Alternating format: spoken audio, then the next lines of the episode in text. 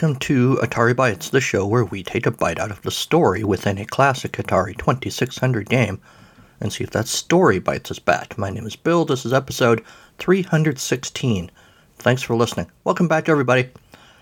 I have played, in the course of this podcast, 10 times more Atari games than I did when I was a kid and Atari was a real time thing concurrent with my growing up. I had about 30 games I think exactly 30 in my little collection. As a kid, I knew there were many other games out there, but that's what I had, played them a lot. I got pretty good at some of them, but the one that really stands out is Mega Mania. And I bring that up because as I'm recording this, it is the 40th anniversary of Mega Mania. Steve Cartwright's Atari Activision game from 1982 is now 40 years old, According to the Atari Wiki, it was actually published in 82, took six months to develop, and three months to fine, fine tune before being released for the 5200 and 8 bit family in 83. Anyone who scored above 45,000 points could send Activision a picture of their screen and become an official Mega Maniac, and they would get an official Mega Maniac emblem. I actually did this. I suppose I was 10 or 11, and I did the thing where you take a picture of your screen with the dorky thumbs up. It, was not my finest look. I had my MASH t shirt and my long, uh, straight hair with a little bit of wave in it, much browner than it is now. And I sent it off, and I believe I did get a Mega Maniac emblem, though sadly I don't know where it is now. Mega Mania was the game that I would play and people would actually leave the room because, or just flat out refuse to play it with me because they knew they weren't going to get a turn. There were other games I was good at, but Mega Maniac Mega Maniac, uh, Mega Mania was the, the game for me. Something about it, I could play it, I could zone out, and yet be totally in the zone at the same time. I don't know. So I was excited to see that it was the 40th anniversary. Happy 40th anniversary, Mega Mania. Uh, I think I might go play some later today uh, in honor of this, uh, what for me was an awesome game. Anyway, I got uh, distracted there. How are all of you? What's new? How's life? What are you appreciating the 40th anniversary of? This, by the way, is uh, the fourth episode since uh, I survived COVID. I'm still alive, although I did make an effort this week as I'm recording to change that. If you follow me on social media, which you can do at Atari Bytes on Twitter or on the Atari Bytes Facebook page or on Instagram, you know that uh, I had a little bit of a tumble this week. I was walking to the parking lot at my day job. I had dress shoes on with just a little bit of a heel, and uh, there was a, a, pretty decent crack in the in the uh, parking lot. I had my big briefcase. I slipped in the crack, tumbled forward. Uh, momentum sort of carried me down. I couldn't straighten out. Smacked right into the pavement with my face and my knees. My knees are all skinned up. A busted lip. My nose is all purple right now. I didn't break anything, happily. My teeth are fine. My nose isn't broken but I got a nasty cut on the bridge of my nose from my glasses, and like I said, it's bit and bruised, and everything on my face hurts right now. But I am powering through to record this podcast because that's how much I like you. I did not on social media share a picture of my injuries, although there were suggestions that I should. I wouldn't do that to you. The internet has some standards for how disgusted they want to be with an image, and, and I don't want to test those standards. What else? Oh, we heard again from Kim Slauson listener, friend of the show. You'll recall last episode, I read a couple of tweets from him, I think about Mad Mike Hughes. And when I was talking about his comments, I sort of half speculated, kind of in the back of my mind, worrying that Kim Slauson maybe isn't a real person, even though I've interacted with him before. His uh, profile picture on Twitter is just the egg that Twitter assigns you. And so that makes you kind of worried that, okay, is he hiding something? Is he not a real dude? What is going on exactly? So after that episode came out, he responded. He said, The egg in my profile is actually one laid by my chicken years ago. And then he uh, links to that photo. I felt I was it was a good tongue-in-cheek stand-in for the Twitter new user image. It has egg, freck- egg freckles. No confusion with at egg freckles intended. I didn't notice it but I, yes, it is not the same egg. I, I, hate to say all eggs look alike. No offense, eggs. But yeah, now that I look closer at it, it is, it is indeed not the same egg. I'm certainly glad we cleared that up. Turns out there is a dude on Twitter with the handle at egg freckles. Just a guy in his Newton egg freckles at bsd.network. Dude's name is Thomas Brand. All right. If you happen to be listening, seems unlikely, but if you are, hi, at Egg Freckles. We've learned a lot today. For one, I owe an apology to Kim Slauson, although he misled me, so maybe he owes an apology to me. I don't know, but I'm happy we cleared up that mystery.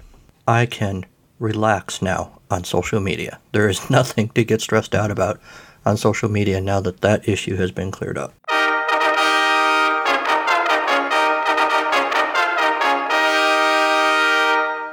What else? Well, I think before my face starts bleeding again, we should get on with the rest of the show. And we start, as always, by announcing that this week's game is No Escape for the 2600 from Imagic 1983. We know this is going to be a serious, intense game because there's an exclamation point in the title of the game No Escape. The manual for this game is surprisingly thin. There's not a whole lot to it until you realize there's not a whole lot to the game either. We get a cover with Pegasus from ancient you know, Greek mythology and a dude riding Pegasus who looks a lot to me like Noah Wyle from ER. Dude holding a sword, this of course is supposed to be Jason, as in Jason and the Argonauts. We're told that Jason has taken the Golden Fleece. The gods of Olympus are not pleased. They wish to test this proud mortal. Jason wakes to find himself imprisoned in the temple of Aphrodite. Frenzied furies flash overhead. Armed only with stones he finds on the temple floor, the resourceful Jason must pit his wiles against these cunning menaces. I don't know. I don't feel like they used the word wiles correctly. Wiles, I think, has sort of a negative uh, connotation, right? Um, usually you hear it like uh, the femme fatale in a movie using her wiles to seduce uh, the hero, or something like that. Jason's supposed to be the hero. I, I don't know. It's bugging me. We'll try to press on. The gods think Jason is doomed, but Aphrodite dislikes having her sacred temple used as a prison. She sacredly aids Jason by giving him great strength. Each stone Jason throws can now reach the roof of the temple and knock a brick free. These sacred bricks destroy any fury they strike. But beware, proud mortal, the goddess warns. Should your aim fail and a stone strike a fury directly, he will divide and become doubly dangerous. So, that's the game, basically. There's a roof on this temple. You're down on the floor. The roof basically is a rainbow colored breakout wall. Uh, there are pillars on either side, basically the walls of the temple. There's this line of Furies, I guess, coming down at you in a, a vertical line, not a horizontal line, which is an odd way if I'm an attacking force for me to attack, but whatever. You're armed with a bunch of stones and you're really strong, so you can chuck these stones all the way to the roof. Uh, you can't hit the Furies with them, which is what I did the first time I sat down with this game without reading the instructions. And uh, was struck by how it's kind of cool that when you hit the bad guy, he splits in half and disappears. At first, I thought I was killing all these bad guys, but then I realized no, they're coming back. And I decided, huh, maybe I should look at the manual. And then I figured out what was going on. So you throw the stones at the temple roof and it breaks little pieces out like in Breakout. I don't really know what the point of that is, honestly, because once you have destroyed all the Furies on the screen, even if the wall is not completely broken, the level ends and you get another wave of Furies. You have to avoid the Furies' fire because they're throwing things at you, and you have to avoid the falling bricks or you'll lose a life. Keep an eye on your timeline, which is at the bottom of the screen. When it turns black, the game ends. Destroy all the Furies and move on to the next temple. This is a one or two player game. If you stand still and throw a stone, it goes straight up. If you move and throw it, it curves in the direction that you're moving. The farther you move before firing, the more curve you apply. A stone destroys any falling sacred brick it hits, which sometimes you gotta do so they don't hit you. Stones pass through any gaps in the temple roof. Don't waste shots. The fewer stones you throw, the higher your score. You begin with four lives. You have that lifeline at the bottom, half gold, half black. You get a bonus life at the end of each wave of attack to a maximum of eight. On basic difficulty level B, you get a life if you survive a wave. At the advanced level, you get a life if you survive a wave without being hit. You lose a life if you're hit by a Fury's fire or crushed by a falling brick. If you lose a life, your lifeline shrinks. When it turns solid black, the game ends. If you knock down all the bricks, you have nothing more to use against the Furies, so you reset and play again. Huh. So apparently there is nothing to be gained by destroying the roof, because if you destroy the roof completely, you run out of magical stones, but you have to take chunks out of the roof to get the magical stones to fight the Furies. When Aphrodite's temple dissolves, winged Pegasus appears and carries the noble Jason into disguise for another adventure with Jason and the Furies. Start a new game. Hmm. I'm not sure, and I'm betraying the fact that in the field report, you're not going to see me fly away on Pegasus, although Pegasus does appear at the end of the game no matter how well you do. I'm very confused. Games 1, 3, 5, and 7 are one player games, 2, 4, 6, and 8 are two player games. The difference between the different games is basically the speed of attack. Two points for destroying a Fury, five points for each brick left untouched. You also get bonus points calculated for you at the end of each wave. As No Escape increases in difficulty, so do your bonus point awards. There's a two year limited warranty on this Imagic. video game cartridge. And that is how you play No Escape from Imagic. 1983. I'm not rich or famous. I'm not a movie star, rock icon, first responder, nurse, doctor, or anybody else whom we all look up to. I'm just a schnook. Just like Bill, I love to tell stories. Unlike Bill, though, I'm not creative enough to write my own, so I just tell my own real life stories in this book read by the author style podcast. All about life lessons growing up, and every episode a segment about music. Music that I love, artists that I admire, and sometimes even my own music. You can find Autobiography of a Schnook on all your favorite podcast suppliers, or you can go to schnookpodcast.com. That's S C H N O O K podcast.com. And I firmly believe the good goes around, and I sincerely hope that Autobiography of a Schnook proves to be some good that goes around your way. Oh, I forgot to mention, you can get a Zircon joystick for free. A $15.95 retail value. You'll be amazed by the tapered grip of the Zircon Video Command joystick. Fits comfortably in your hand, provides maximum response and expert finesse. Superbly accurate gameplay is now within your grasp. Fill out the coupon below and mail it along with your cashier's receipt from the purchase of No Escape and $1.50 for postage and handling to an address in Clinton, Iowa, and allow 4 to 8 weeks for delivery at which point nothing is going to happen because this offer expired on December 31st, 1983. If anyone happened to get the Zircon joystick, let us know. Tell us what you thought of it. If you still have it, take a picture of it. I'm looking at a picture of this thing. It kind of looks like, well, honestly, the first thing that came to mind was a can of shaving cream because it's a long cylinder with thing attached to the top that kind of sort of looks like a nozzle on a can of shaving cream. So I fail to see how this is going to be a good tool to play video games, but maybe it was. It was free for goodness sakes, except for the buck fifty postage. So there you go. Oh, only original coupons are acceptable. No photocopies. Although, like I said, photocopy the hell out of it if you want, because you're not going to get anything. It's 2022. You could try convincing Imagic. that your coupon got lost in the mail for 20 years, for 40 years, but uh, I don't think that's going to fly. If it does, though, let me know, and I will get a stamp and a dollar fifty. I'll ask my wife; maybe she'll give me a dollar fifty. Hardcore Gaming 101 observes that during a pretty short period from 82 to 83, Imagic. released no less than 17 titles, with more in the works before the market crashed. Not all these games were hits, but outside of one or two duds, they were all held to a pretty high standard of quality, and No Escape is one such game. The setup of the game on first look appears to just be a single screen shooter that's sparsely populated, but with the unique approach of how the game is presented, it's led more than one person to describe the game as a hybrid between a shooter and a breakout style puzzler. The reviewer here doesn't think that's necessarily a perfect analogy, but it's pretty close. It has a completely different feel to any other shooter from that time, or any other shooter since. They really like the pacing as well. No Escape is about as deliberately slow as methodical as you can get, owing perhaps to the fact that it's not a port of an arcade game and doesn't need to be quick and dirty. Concentration and precision are the key. HonestGamers.com observes that the game starts kind of slow with the uh, you know, wave after wave increasing in intensity and pace. I found myself playing session after session, hopelessly addicted to something so archaic, so simplistic. The furious pace and wicked challenge kept things interesting, and the peculiar enemy designs piqued my interest. No Escape didn't fully change my mind on obscure Atari 2600 games, but did make me realize that there are some great ones out there, and all I had to do was dig.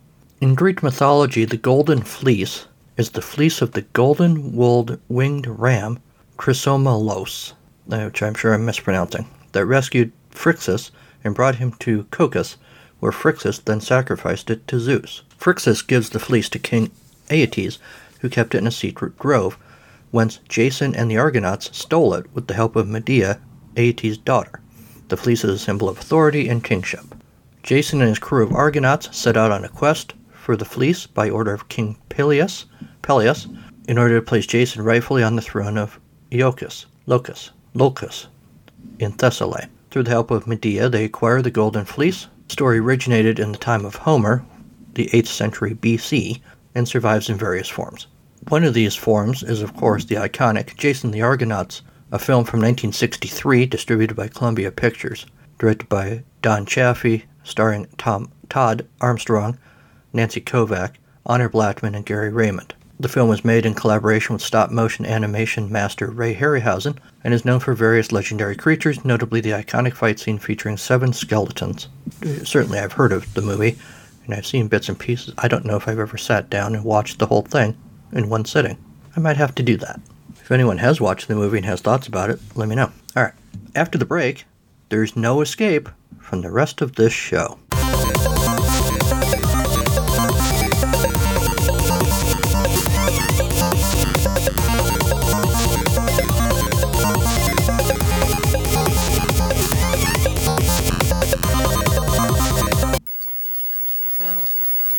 No escaping this field report, Henry.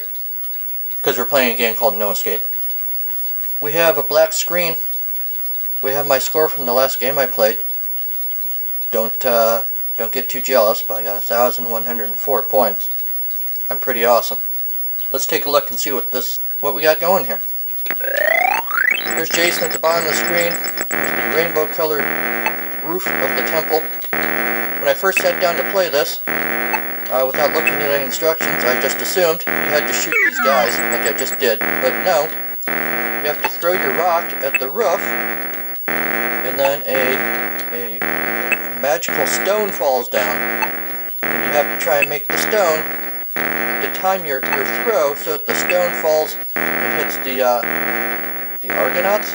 No, you're the Argonauts. Whatever they call these bad guys to destroy them because if you just shoot them, which is the instinct, all it does is split them in half like that and just add another one to the mix. Oops. Sometimes I forget and shoot them. I guess it looks like a temple. You got the columns on either side.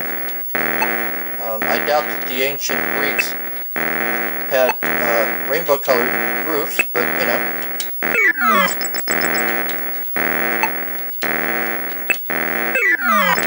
first couple waves are kind of tedious. I was a little worried this game was not going to be very interesting, but the game does pick up if I don't die.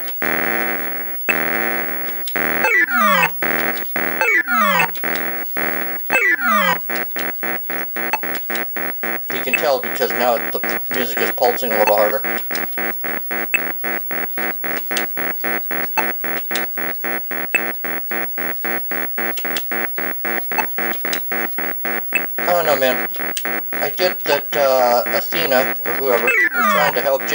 Giving him the the, uh, the the super strength so they could throw these stones and hit the roof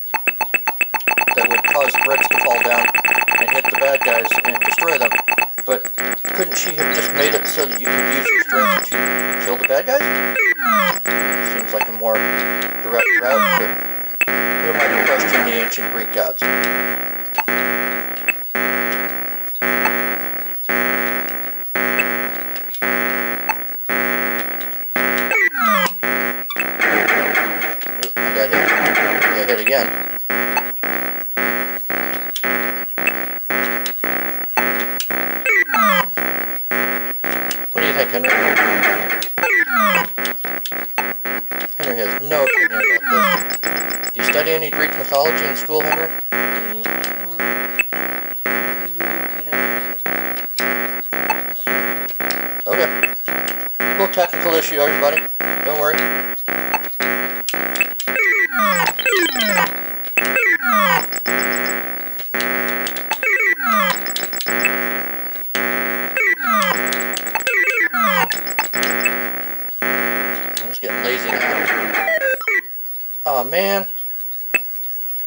The idea. There's Pegasus. If you actually finish all the waves, I don't remember how many waves there are, Pegasus carries you away to another adventure So let's just pretend that's what happened.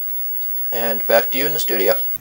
Hey Atari fans, this is Michael, one of the hosts of the Atari XEGS Cart by Cart podcast. Join Bill, David, Kieran, and myself as we review cartridge based games for the Atari's last answer to the 8 bit gaming system, as well as delve deep into their history. Kieran will also introduce everyone to the UK's budget games. You can listen to us on iTunes, Stitcher, Google Play Music, Player FM, or from our website at xegs8bit.com. That's xegs, the number 8bit.com.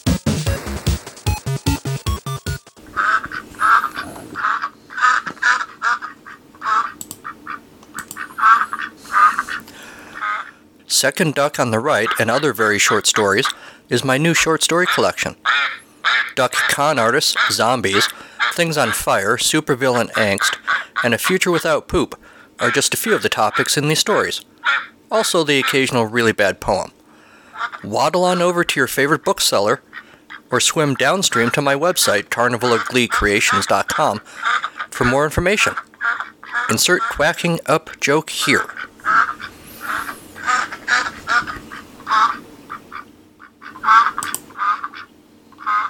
Here's the thing about No Escape. Much like uh, one of those reviewers said, I did find myself feeling like this is a pretty simplistic game, and yet I wanted to keep playing because it does kind of suck you in. It's kind of slow at first, but then it gradually speeds up a little bit, and you want to keep going. I do worry a little bit that there's no big ending. It just kind of goes and goes until it's done going. You run out of lives. It would be nice if there was some sort of big payoff for destroying the brick roof I gather that the game's just kind of over at that point. Pegasus shows up at the end of the game whether you've accomplished anything or not. It might be cool if Pegasus only showed up if you succeeded, you know, in, in achieving the, the goal, which I guess is uh, certainly to destroy all the Furies, maybe to destroy the roof. I don't totally understand that part. But I was surprised, like I said, by how addictive the game was despite being uh, so simple sounding. It is one I will come back to, and as I've said many times, that is the sign of a good game. If any of you have thoughts about No Escape, well, you know what to do.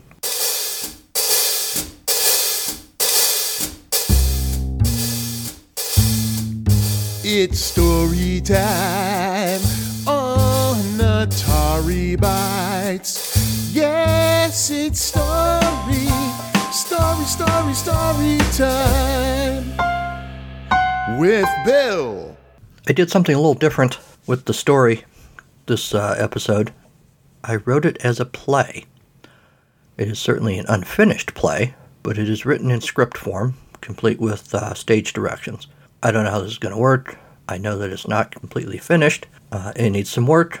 If I were to finish it later, which, let's be honest, I probably won't, but for some reason the story was coming to me in this format. So uh, I happen to be someone who likes reading plays, even if it's a show I've never seen. I don't know if any of you are either. Um, if you are, this might be for you. If you're not, sorry. Listen, and you might enjoy it. You don't even have to read, you just have to listen. So here we go. This play is titled Yourself and Nowhere to Go From There. A play. Chris enters the scene, a typical suburban living room, present day, Chris's t shirt, featuring a licensed character of some sort, is clean but untucked, covering another long sleeve t shirt beneath. Athletic pants are similarly clean but don't quite reach the floor or even Chris's ankles. Chris closes the French doors to the backyard with a click of the lock. Then we hear another click that Chris clocks but can't quite identify. Chris sits on the well used couch, pulls out a cell phone, and talks to the phone's AI. Chris is exhausted or sad or both. Chris, well, fartwiggle. The AI responds in a pleasant tone so devoid of accent that itself is an accent. Gladys. I do not understand. Chris. That wasn't for you, that was for life. Gladys. Okay, 1092 entries for life. Chris. Gladys, stop. The AI is silent, perhaps pouting. Chris sets the phone down. Chris. Another day, another. well, another day. Chris sighs and pulls off the top shirt, tossing it away, only to reveal another licensed character shirt underneath. Chris notes this. Chris. Love me, love my style. The overhead lights flicker. Chris registers this. Chris. Gladys, before this thunderstorm or whatever hits, find me food. Gladys. Okay. Searching. Okay. Here are fools. Chris. Not fools. Food. Gladys. What sort of food would you like? Chris. Something yummy. Something good. Gladys. Searching. God. One of the French doors cracks open. Chris goes to get it. No one is there. Chris. Joe isn't due home until tomorrow and certainly isn't coming here. Chris looks out the doors. Chris. No car. Not home yet. Must just be the storm. Gladys. Okay, I found food God. Chris. About time. We hear offstage laughter. Chris. Hope it's Chinese. Could do with some crab rangoon. Wait, what? Did you say God? The French doors open and thunder rolls. There's lightning. The lights flicker. Goddess Jean enters, dressed elegantly in a flowing gown. Jean. Greetings, Chris. Chris. Uh, who the hell are you? Jean. Yeah, that warm response explains your meager social life. Chris. Who are you? Jean. That's better. I am Goddess Jean. Chris. Goddess? Jean. Yes the goddess of critique. Chris. No. Jean. You ever seen a goddess before, Chris? Chris. Don't think so. Jean. Then how can you be sure I'm not one? Chris. Uh. Jean. Not much for conversation, are you? Chris. Gladys. Is Jean a goddess? Gladys. Searching. Jean. Your phone doesn't know everything, Chris. Chris. Well, Jean. But I do. She's going to say 2004 options. Gladys. 2004 options. Chris is marginally impressed. Jean. Also, I know about that time when you were six, and you and Kelly down the street drew happy faces on each other's butts with markers. A crash of thunder, Goddess Sydney, a bedazzled vision, enters in a rolling mist. Sydney. Did someone say butts? Chris sits on the couch, unable to quite comprehend what's happening. Chris, which goddess are you? Sydney, the goddess of frank talk. Also butts. That face drawing thing was all me. Jean, that was good work.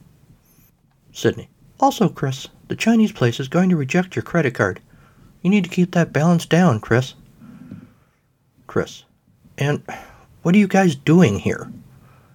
Sydney and Jean exchange a look, then together. Sydney and Jean together. guys. Peals of laughter. Chris. Look, this is fun, but I've got food coming. Sydney. No, you don't. Jean. Real talk? You could stand to lose a few. Chris. Excuse me? Chris unconsciously pats their stomach. Sydney. Easy. Easy. I like Chris. Jean. I like Chris too. Sydney. But does Chris like Chris? Jean is carefully considering this. Jean. Does Chris like Chris too much? Sydney. Maybe. And does Chris like Chris the right way? The two goddesses look deep into Chris's eyes. Then they look at each other, nodding in confirmation. Chris is nervous. A couple beats of awkward silence. Chris. So, uh, are you here to sex me up for eternity? Sexually? Much laughter at this. Jean. You can take care of that yourself, Chris. Chris. Um.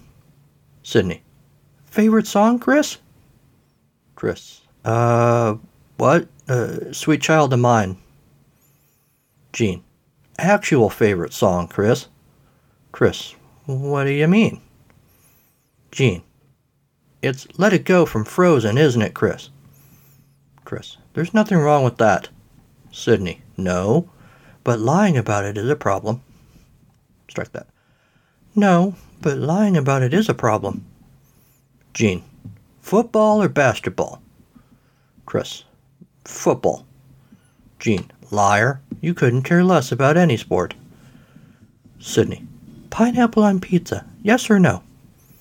Chris. No way. Jean, wrong. You love it. Sydney, stop lying to us, Chris. Jean, stop lying to yourself, Chris. Sydney, before you can like something, Jean, or someone. Sydney, you have to light yourself. Might as well. There's nowhere else to go. Jean, we done here? Sydney, yeah. You're not going to make us come back, are you, Chris? Chris, definitely not. Sydney and Jean disappear in magician style smoke. Chris dials a number, speaks into the phone. Chris, hey, Jerry, it's me. Sorry about what I said. You free Saturday? Cool. See you then. He hangs up. Chris, I'm still hungry, though. Gladys, searching the many possibilities.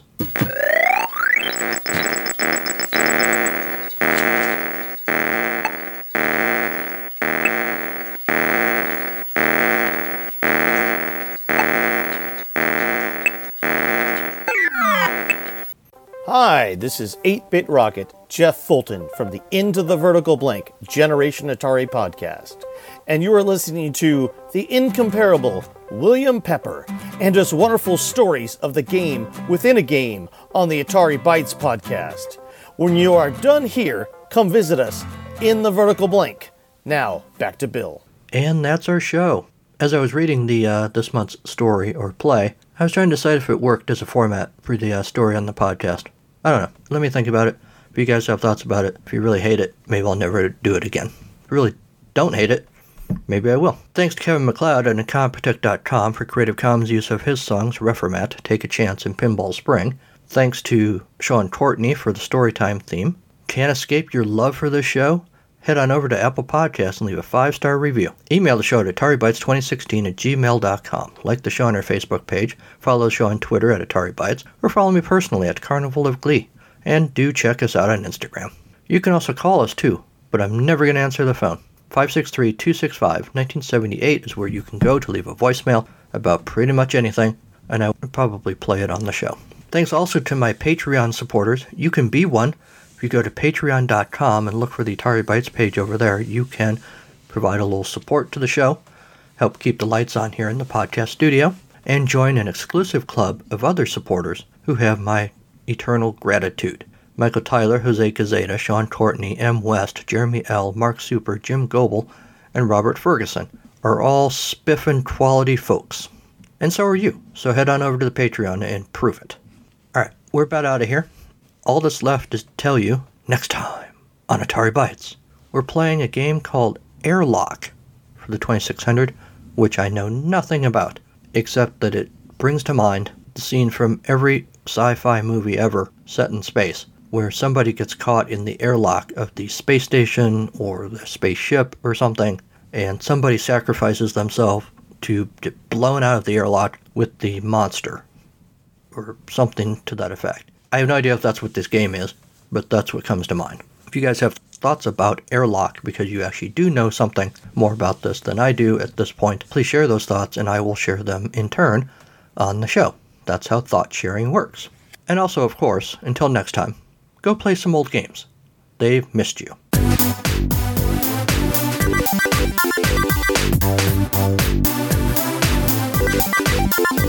Thank you. Thank